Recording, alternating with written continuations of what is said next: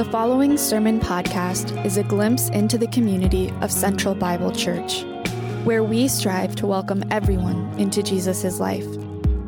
We hope that you can join us for this Sunday service as we gather together seeking to live in and for Christ.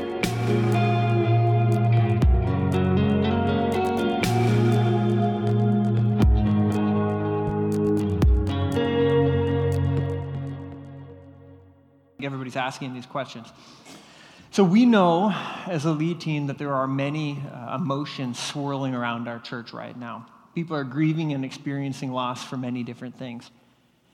Some grieve because there has been a leadership change and they really loved uh, Ben. Some, some grieve because they have had friends leave for various reasons. And then some grieve because of a decision or decisions that have been made uh, that either hurt them personally or hurt somebody that they knew. Some in here, though, might be newer to Central Bible and they don't have as much history with Central Bible. Maybe you've only been here for a few weeks or a few months, and you've kind of got that wait and see emotion. Where are we going? What are we doing? Do I want to be a part of this? Others in here might be experiencing emotions of loss, frustration, anger, grief, uh, you name it. There's all sorts of confusion, hesitancy. And we know that in a church of about 250 people, there are a lot of unique emotions to individual people, but we also know that it, we collectively are kind of in the same thing together. We're in the same boat moving forward. And so we want you to know you're not alone. Where we want to be there, the lead team, the elder team, the pastoral team, the staff team. We want to be right there with you, walking side by side. And so I'm sure there are a number of very valid questions that are orbiting in all of our heads. And so some of the questions are maybe who is going to lead us? I think that's a pretty obvious question. Maybe second is uh, what is the plan? What are we doing moving forward? And then a third question is how can I help? Or how can my family help? And how can we contribute moving forward? These are all solid questions. They're really good questions, and I'm going to try to give you some clarity um, on behalf of the lead team. We want to give you some direction uh, because we know people are sitting here asking them. So, as for the big question, who is going to lead us? Who's our leader? So, our, our lead team is comprised of the pastoral staff and the elder team. I already said that. And so, with Christ as our head, this church will be led for the time being by our committed team of godly elders. Over the last month, our elder team has been meeting weekly, every Monday. It's been a lot, lot of meeting, a lot of time together. And we've been discussing, planning, and praying for our church. It's been a literal quadrupling down of our efforts as we move forward. And we, uh, although we can't keep up this pace every week meeting, it's really tiring. Our families want to see us more. We are going to be meeting bi monthly, so every other month. Instead of hiring a new pastor, something that we can't finance right now as a church, uh, we are going to be moving the direction of having an elder team that is not only leading our church uh, in their direction, but is present with the church and with the community in very practical and focused ways. Pastor Danny, Pastor Kendra, Chris Ray, and I will continue uh, to lead the charge on the day to day operations of the church. We'll be in the building during the week, we'll be fielding questions, and we'll be able to pass those on. Well, some of them we can answer, some of them we can pass on to the elder body. But the overall spiritual and executive leadership will fall on the elder team, which is ridiculously committed. Again, I want to say that, is ridiculously committed to loving and serving this body in every way. They are committed to being learners and listeners to wise counsel, both outside of this church and inside of this church. And so then naturally, the second part of that question is who are the elders? Who are the men that are leading our church right now? We have five elders that are currently leading our church. One is Michael McKinster, who you saw his photo up there. We also have Tad, we have Tim, we have Pastor Danny, and myself. Of those five, Tad and Tim are transitioning out of being elders at the end of 2018. Combined, they have almost three decades of continuous eldering in our church.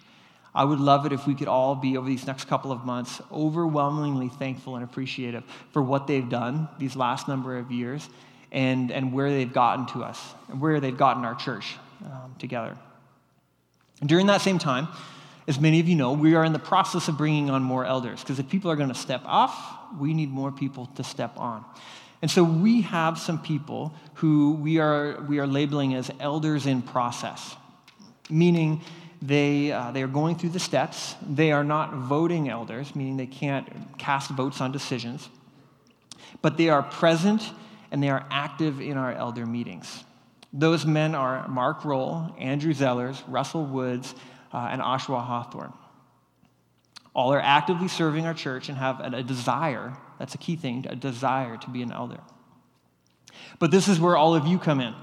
In order to have a strong elder team that is going to lead our church forward, we need you all to be active in that process.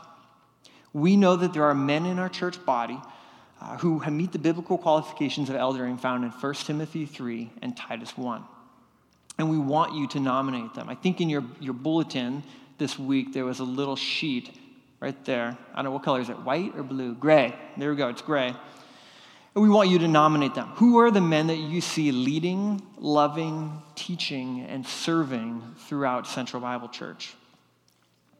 We want they are, they are men who are charactered by the life of Jesus Christ, who are free of the love of money, free of anger, or they aren't quick to be angered. They're spiritually, emotionally mature. They lead their families well.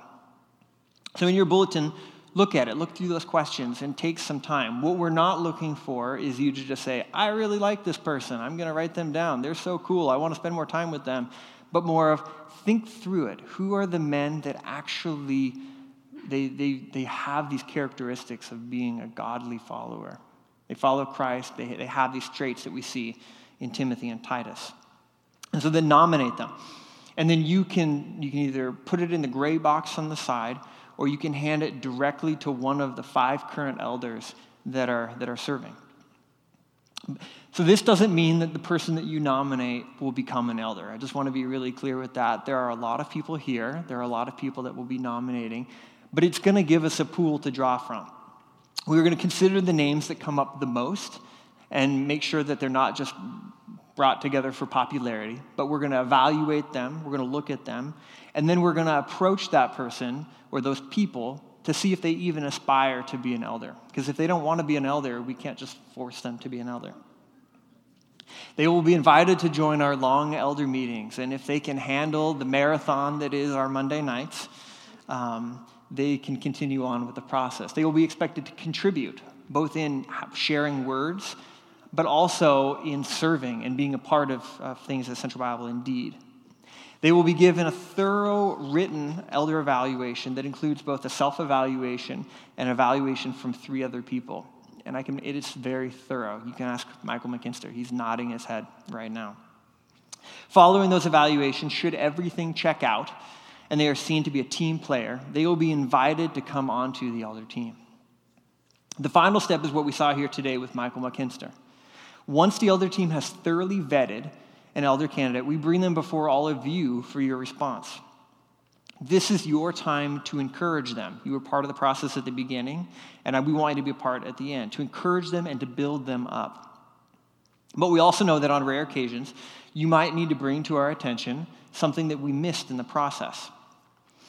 And so I want you to all see that eldering is something that we take very seriously here and something that we want to press into more as we move forward. We're asking our elders to be leading at the highest level.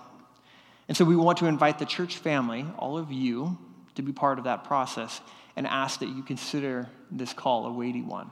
So over the next couple of weeks, these nomination forms are going to be available, and we want you to look at them, even take it home today, think about it, pray about it, evaluate the people that you've seen with those characterizations, and then give them back to us. So that's the answer to the first question. The second question is where are we going or what are we doing? That second question is a bit more nuanced. Human nature tells us that we need to have all of the answers right now. We need to know the plan, and we need to have everything figured out about that plan. But as Christians, we know that living in Jesus' life uh, means that we don't have to have the answers right now. We know that we can wait on Jesus and trust that He is going to guide the process as we listen to Him. But with that said, I also know that in your minds and your hearts, that vagueness leads to uh, anxiety and confusion. So here's the plan that we believe God has provided to us in the present. It's really not that big and complex, but we wanted to give it to you. We don't know what five years looks like, but we, and we also don't know what a couple of months or for a couple of years looks like. Um, but we hope that we can give you some clarity for these next few months. Our theme for the next 10 weeks is going to be this waiting on God and listening to one another. Waiting on God and listening to one another. We want to acknowledge that everyone in this room has experienced a wide range of emotions. And we also want to acknowledge our deep need to listen to God and hear from Him, especially in this time. During that time, we are going to spend 10 weeks in the book of Psalms. Myself, Andrew Zellers, Danny, and Oshua, and one guest preacher will be taking a psalm and drawing out some of the emotions and the rich, powerful language that is present there. They're, they're, the Psalms are chock full of emotions, uh, emotions ranging from rejoicing to grieving and mourning and everything in between. Lastly, I think the question is how can we be involved? How can you be involved? How can your family be involved? And that's a great question. And a lot of people have been answering or asking that. So I wanted to provide three, I believe, very practical ways that as a church body we can band together as we move forward into this next season. The first one is this pray and give. Right now, we need to be praying for our church, for, our, for each other, for our leaders, for the mission of our church. We are going to be, we're going to be holding more corporate prayer sessions. We've already been doing it, prayer, nights of prayer and worship, and we invite you to be a part of those. But we also know that prayer can happen in your homes, in your community groups, in groups of two or more, or even in your quiet times. We also need to lean into giving of our, our resources. It's hard as a church leader and difficult to ask for people to give more money to the church, to give out of the, the resources that God has given them. But that's what we're asking right now. We want to thank those who are faithfully giving and are giving over and above what they're able to give. We want to challenge everyone to give and to give faithfully with what God has provided for you. And it's our promise as an elder board that we will continue to do our best to be transparent with those finances. We won't be perfect, and I can promise you right now, we will make a decision that you don't like, or that we have made a decision that you don't like. But my challenge and encouragement to you would be that before you go and talk to somebody else and express your dislike for that decision, come to us and ask us why we made that decision. Seek one of the elders out and just get the rationale behind before, you, before you've made your own decision of why that happened. And maybe you've got really good points, and maybe you've got wisdom that we didn't know or we hadn't thought about. That's the listening part that comes in. We want to listen to each other. Second, listen, listen, listen. Over the next few months, listen to one another. Be quick to listen and slow to speak. Hear where people are coming from and listen to their hearts. Actually get to know them. Let's hear one another's stories. Listen to one another because it's very likely that the Spirit of God will be working through us as we wait on Him. How does this practically look? It means get in a community group. It means join our Tuesday morning Bible study and get to know the people there. It means come to the women's Bible study that meets on Wednesdays. It means, intend, it means attending our monthly worship and prayer gatherings. It means inviting people into your home for a meal or going out to lunch with them after church or staying after church just to have a conversation. When we take the time to be present in our community, we can learn so much not only about one another, but about the God we serve. Three, and lastly, serve. Right now, we have so many ways that our church community can step up and serve our church. And the beautiful thing, and I really mean this, is that there are so many people who are already serving. I can't, like I already told you, I can't tell you how many times people have asked me in the last couple of weeks, how can I serve? How can I help? How can I contribute during this time of need? That's beautiful, and let's press into that. But if you aren't serving or you think you can serve more, we have many, many needs as a church body. In children's ministry, if you think you can help with children, let's talk to Pastor Kendra. Reach out to her. She can, uh, she can definitely put you to work. We have need for Sunday coffee, prepping coffee, standing there and helping. Talk to Chris Ray about that. Hospitality ministry. We need a lot of help welcoming people into Jesus' life so that we can worship together. Talk to Michael McKinster about that. In other words, there are a lot of ways to serve.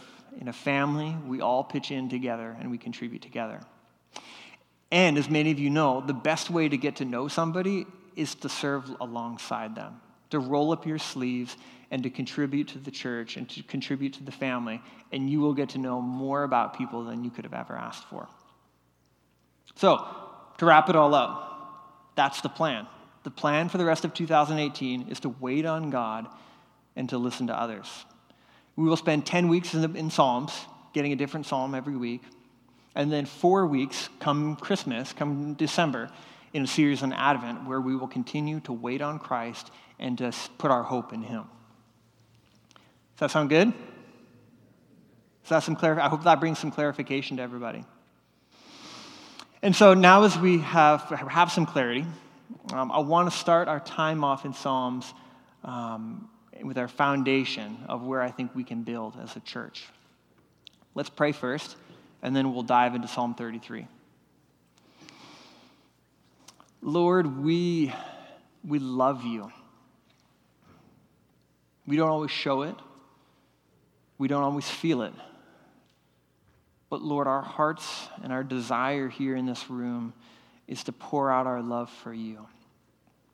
That as we live in community with one another and as we invite people around us and the world around us into community with us, Lord, we pray that we would be a beautiful example of your love. Be with our hearts, be with our minds, free us of anxiety, of our week behind us or our week ahead of us, and that we would rest and we would trust in you and what you've done for us. Amen. So I chose to start our series in Psalm 33 because I believe it centers our focus firmly on the supremacy of, of God and the love of his son, Jesus Christ. In times of deep emotions and period of anxiety, it's important to anchor our lives firmly in the life of Jesus Christ. Can I hear an amen? Amen. All right, so Psalm 33. Sing joyfully to the Lord, you righteous. It is fitting for the upright to praise him. Praise the Lord with the harp. Make music to him on the ten stringed lyre. Sing to him a new song. Play skillfully and shout for joy. The first three verses here we see are what the author is basically a call to worship. He's inviting people to worship God, and specifically, the God of the Bible. Humans are notorious during times of deep emotion uh, to worship the familiar, the things around them that bring them comfort. And comfort can be many, it can mean many things to many people. It can mean comfort food, or what my wife likes to call committing carbicide. Other comforts might be losing yourself in the black hole of Netflix, where you watch show after show after show after show, and then they ask you, Are you still there? And you're like, Oh, I am. or maybe it's relationships. Maybe you dive into relationships that are unproductive and damaging because the conversations that result from those relationships are only building up your own thoughts that you are already know are correct. Still others, it's control. We turn to things we know we are in control of or think we can control of, as we, or we seek to control the things that we aren't in control of. That's me. I like to run to this one. Most of you know that the last few weeks have been a bit intense for our church. And I have just come back from a wonderful 10 week sabbatical, and I'm super thankful for all of you um, to have given my family that blessing. And I came back, or we came back, and immediately things were pretty chaotic. Um, I found myself often in the last couple of weeks of in being in a swirling tornado of emotions, trying to figure out, you know, trying to grab a hold of things to bring them under control. And what it does in times like that is I know I go to the thing that I can control the most, and that's uh, my backyard, and specifically my lawn. Uh, it's predictable, my lawn. It's green, and it grows. Okay? And after it grows, I mow it. And after I mow it, I edge the sides. And after I edge the sides, I blow off the grass to get off the pathway. And after that, I water it with my sprinkler system. And on the rare occasion that a weed floats over from the neighbor's yard and gets in my nice green grass, I get down on my hands and knees and I literally pick that weed with my hands and I remove it from the grass. It's my kingdom, it's my dominion. I'm in control. So it's kind of funny, but it's true. In times of uncertainty, we move to things that we know or think we know are in control of. And so we worship the things that bring comfort and soothe our anxieties.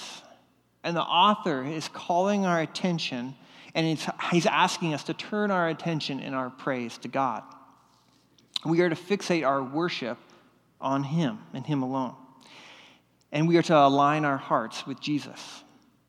He brings clarity in the fog, peace during anxious, anxious times raising, and, raising your voice and shouting and singing praise to God is edifying for our hearts. You feel good about it. But I think the obvious question here is what do we do with the word joyful? I'm not sure about all of you, uh, but it is very difficult in hard times to just conjure up this magical feeling of joy uh, when things are going difficult what do you do in those moments when you've lost something or someone that is very important to you? What do you do when you've been hurt or when somebody you know has been hurt? How are we supposed to take that anger and turn it to joy? Or maybe the emotion is apathy. You're tired. You're done. You just don't care anymore. What then? Do you force yourself to be joyful? And is forced joy joy at all?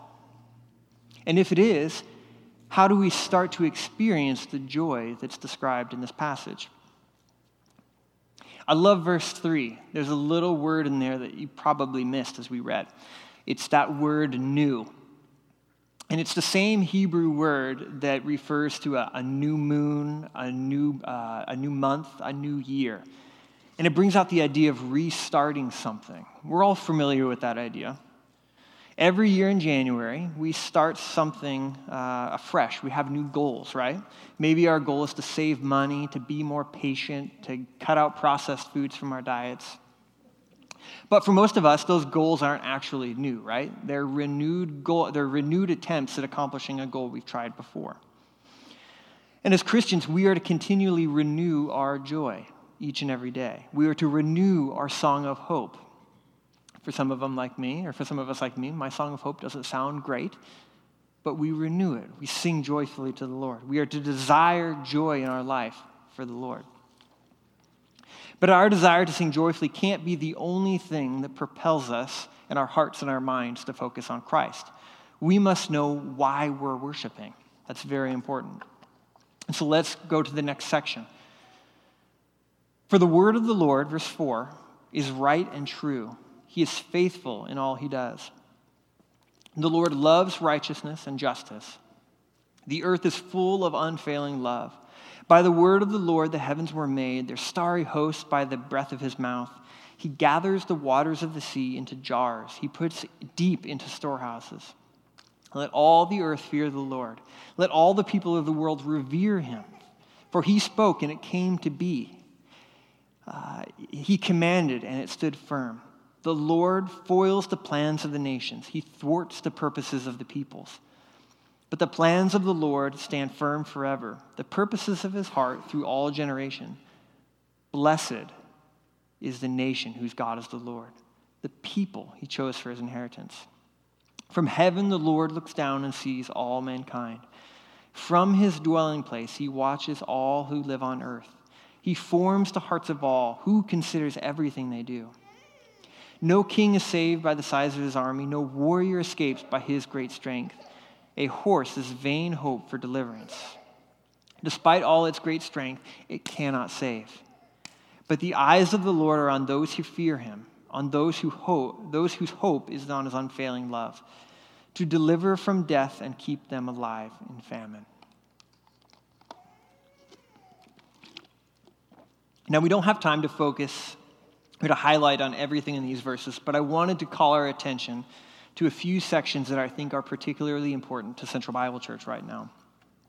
The call of Psalms 33 is to direct our weak minds and our weak souls straight to the supremacy and life changing power of Jesus Christ. First, we see that the word of the Lord is right and true. He is faithful in all he does.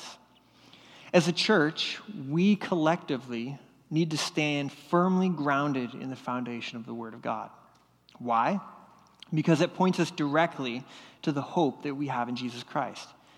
A hope rooted in the supremacy and power of Jesus Christ, who defeated death once and for all by rising from the dead. Christ invites us into his life, and that life is one that has power over death. The Word of God teaches us a new way to live, and it teaches us that new life doesn't start when we die, it starts when we choose to make Christ the King of our life. As we give up control and as we wait on the Almighty God in this season as Central Bible Church, our God, who we serve, will be faithful to work in powerful ways among us. Further along, we read that the Lord foils the plans of the nations and the purposes of the peoples but the plans of the Lord stand firm forever. I believe this is the verse that the entire passage hinges on. From the beginning, starting with Adam and Eve, all the way through history, humans have made their own plans, thinking themselves to be wiser than God, the one who created them. Humans have let this play out for millennia, and the author here knows this firsthand as he's watched Israel's history. Israel's history is marked by cycles of running from God and choosing to trust in their own abilities rather than God.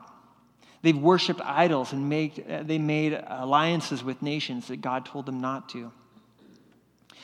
And then often that resulted in their enslavement and suffering. Even David, the author of most of the book of Psalms, uh, he was guilty of this as well, counting his army, measuring his own strength rather than trusting in God that he would be protected. We know, uh, we know full well this desire for uh, control and elevation is not elevation, uh, control uh, over ourselves is not isolated to Israel. I struggle with this, I'll tell you that for sure. Stress, anxiety, and anger and hurt lead me to take plans into my own hands instead of trusting God. It's that desire in me that says, I can figure this out. I can work harder. I can buy that one thing or save that money. I know what's best. All things are going to work out. I, as the creation, forget my creator, the one who made me. And I forget the supremacy and the power of God in my life. And by ignoring that, that supremacy and that power, I make myself to be the ruler of my own life. But my heart, is corrupt and evil above all things. And that path will lead me, like it has led many others in this world, to a place of suffering. Churches can do the same thing. Like Israel, they can fall into the trap of self reliance. Instead of trusting in God and waiting in Him, waiting on Him to act, they lead out with their own plans before truly seeking the Spirit of God. And as I previously mentioned as a church, we are moving into a season of waiting on God and listening to others. We are in a, a, time of transition, and our elder team wants to lead out by waiting on God to lead that charge. We want to seek God's plans for our church, His plans, not ours. We want to see where He is moving in our people as we spend this season hearing from each other's stories. How is the Spirit teaching us, talking to us?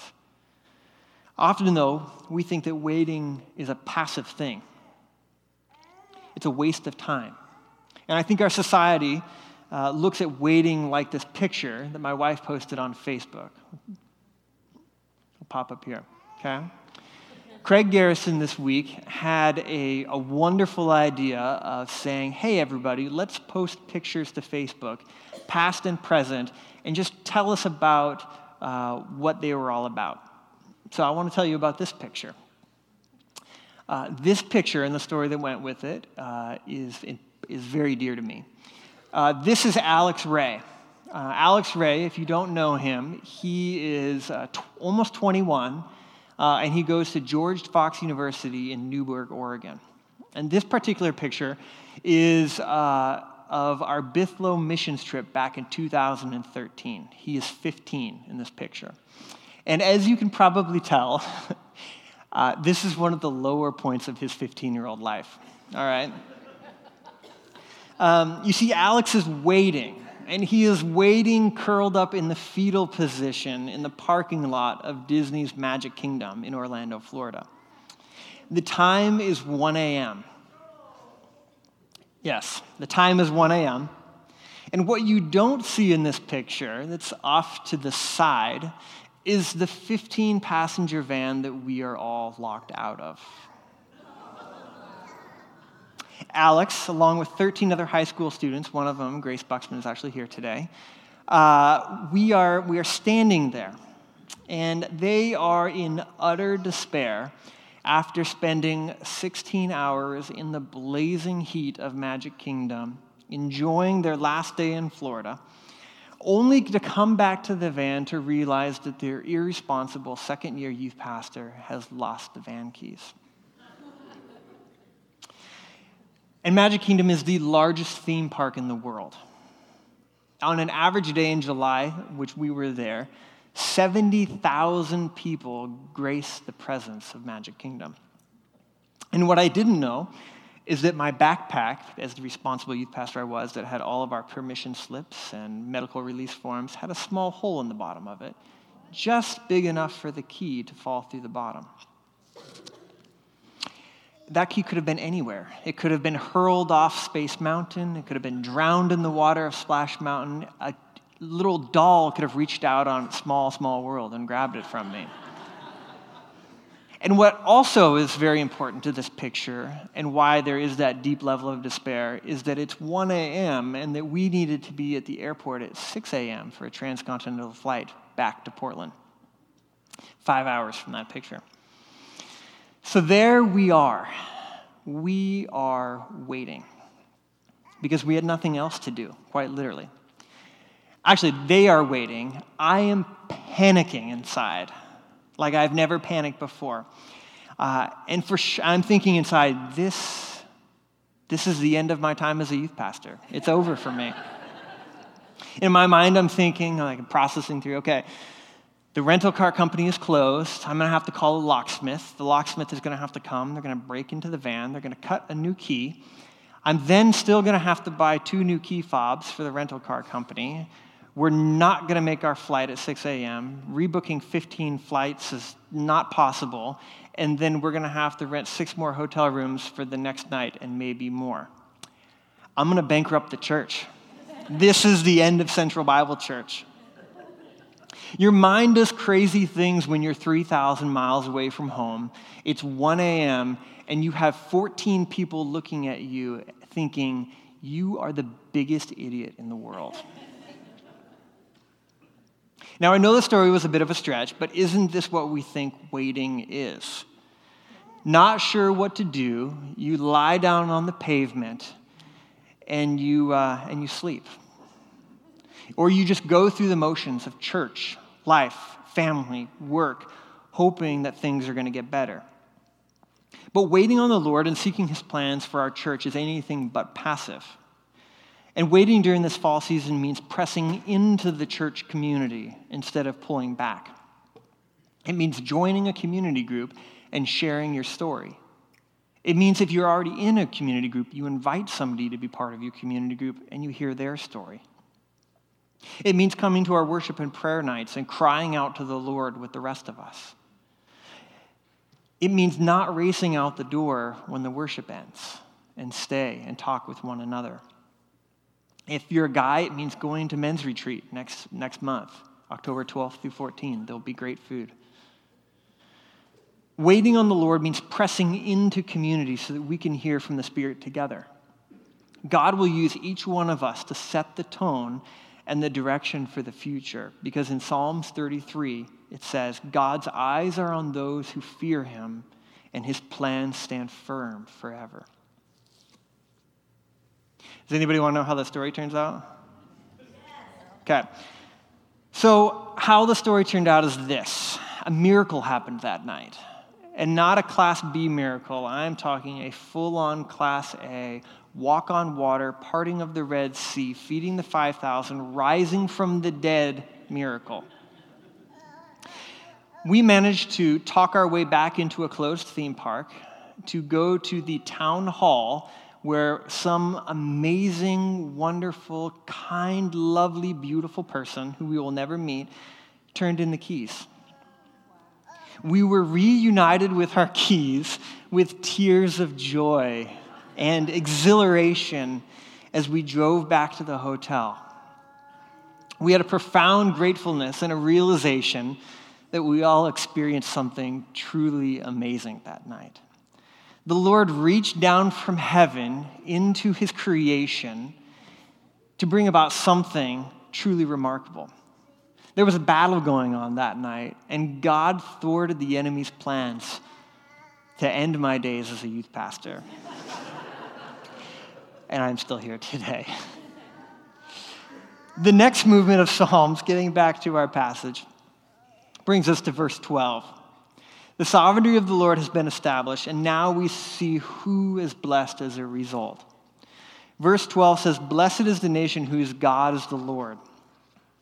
Contextually, this would have been Israel, but for us, I think it's very appropriate to say our church. Blessed is Central Bible Church, whose God is the Lord. Many in here, I'm sure, would say, Well, of course, Andrew, our God is the Lord. We serve him and no one else. I would agree with that. I think Central Bible is focused on the Lord. But if we are reading our Bibles, we know that often God's people started that way and then went astray. The focus can quickly change from a focus to God to a focus on ourselves if we aren't vigilant about it. As a church, let's guard our hearts against the incurvature of the soul. What do I mean by that? It means guarding against a deep seated desire to make life about ourselves, taking the focus off the God we serve and the people we were meant to love, and focusing it on our needs. This means, once again, waiting on God and listening to others. If we truly surrender control to the all powerful and almighty God, that means not running ahead of him in our desire to see our church uh, be successful. His best and nothing more is what our community needs right now.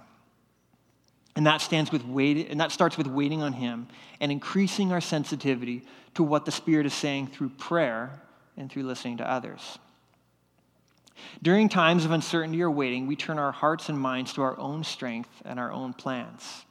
Our hope and worth as a church can easily be wrapped up in how much money we have or what our building looks like. Uh, we're worried because our congregation size is small or our recognition in the city. The thoughts creep into our head when we should be worshiping the Lord and singing songs to Him. Thoughts like, wow, our church is empty. Where is everybody? Or, man, the tithing plate is, there's nothing in it. Am I the only one that gives to this church? Or, I remember when our church was booming and we did things right. If we allow ourselves to go, uh, go down that path, we are forgetting that God is our Lord. And He has provided everything we need and will continue to provide everything that we need for our church family. His desire is for our people in this community, His desire is for people in this community and city to find hope in the life of Jesus. The money we have in the bank is more than enough. And the Lord knows our needs before we even ask them. And God will show his plans for our church if we are only willing to listen. Central Bible, we worship Jesus Christ because he is the sovereign Lord. And we do it in community because we know that Jesus says, they will know the, they will know my love for this world because the love you show one another. So during the season, we must focus our efforts on worshiping the sovereign God. We must remember our success and failure as a church community is not tied to our own abilities and our own plans, but is directly tied to our desire to worship our sovereign God. And so in Psalm 33, the author calls us to worship. He lays out why we worship, and now we see what our response should be after we worship. Go to the end. Last couple of verses. We wait in hope for the Lord. He is our help and our shield. In him our hearts rejoice, for we trust in his holy name. May your unfailing love be with us, Lord, even as we put our hope in you. So, what are we to do as a church after we worship? We are to wait, and we are to rejoice, and we are to trust in his holy name. All of that leads us to hope. As we continue to move forward with our time this fall in Psalms, we are going to address many, many emotions. Emotions such as fear, anger, confusion, grief, joy, and hope. And as we do that, let's continue to focus our eyes on Jesus and Jesus alone. Let's worship Him not just on Sunday mornings, but throughout each week. Let's worship Him in our community groups. Let's worship Him over meals. Let's worship Him as a community as we lean in together to love and care for the people around us. And as we do that, let's invite others as well to worship with us. Let's show our coworkers, let's show our neighbors why we have hope, one that's everlasting and that won't let us down. I'm convinced that if we make our worship and hope in God the foundation of what we do, the Lord will reveal himself to us and our community, and we will end up stronger and more unified than ever before. Let's resist jumping to the next big thing, because if we do, we will lose out on the rich blessing of waiting on God and listening to others. The lead team at CB truly believes that God has big things planned for CB. Will you join us in that in this season as we wait on Him uh, and hear Him and wait on Him to speak to us through the Word and through each other.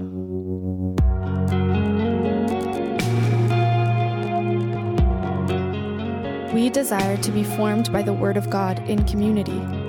If you have questions about this week's sermon, we would love to hear from you. For more information about our church, please visit centralbible.church.